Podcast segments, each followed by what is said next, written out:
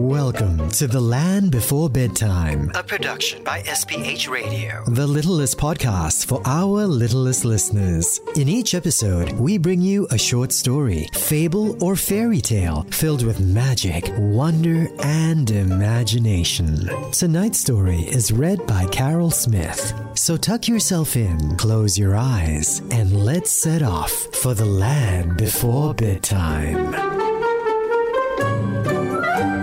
The Shepherd Boy and the Wolf. Once upon a time in the land before bedtime, a shepherd boy tended his master's sheep near a dark forest not far from the village. Soon he found life in the pasture very dull.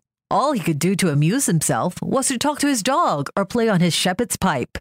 One day, as he sat watching the sheep and the quiet forest and thinking what he would do should he see a wolf, he thought of a plan to amuse himself.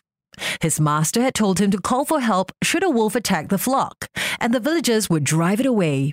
So now, though he had not seen anything that even looked like a wolf, he ran towards the village, shouting at the top of his voice, Wolf! Wolf! As he expected, the villagers who heard the cry dropped their work and ran in great excitement to the pasture. But when they got there, they found the boy doubled up with laughter at the trick he had played on them. A few days later, the shepherd boy again shouted, Wolf! Wolf! Again, the villagers ran to help him, only to be laughed at again. Then, one evening, as the sun was setting behind the forest and the shadows were creeping out over the pasture, a wolf really did spring from the underbrush and fall upon the sheep. In terror, the boy ran toward the village shouting, Wolf! Wolf! But though the villagers heard the cry, they did not run to help him as they had before. He cannot fool us again, they said. The wolf killed a great many of the boy's sheep and then slipped away into the forest. So remember, children, liars are not believed even when they speak the truth. The end.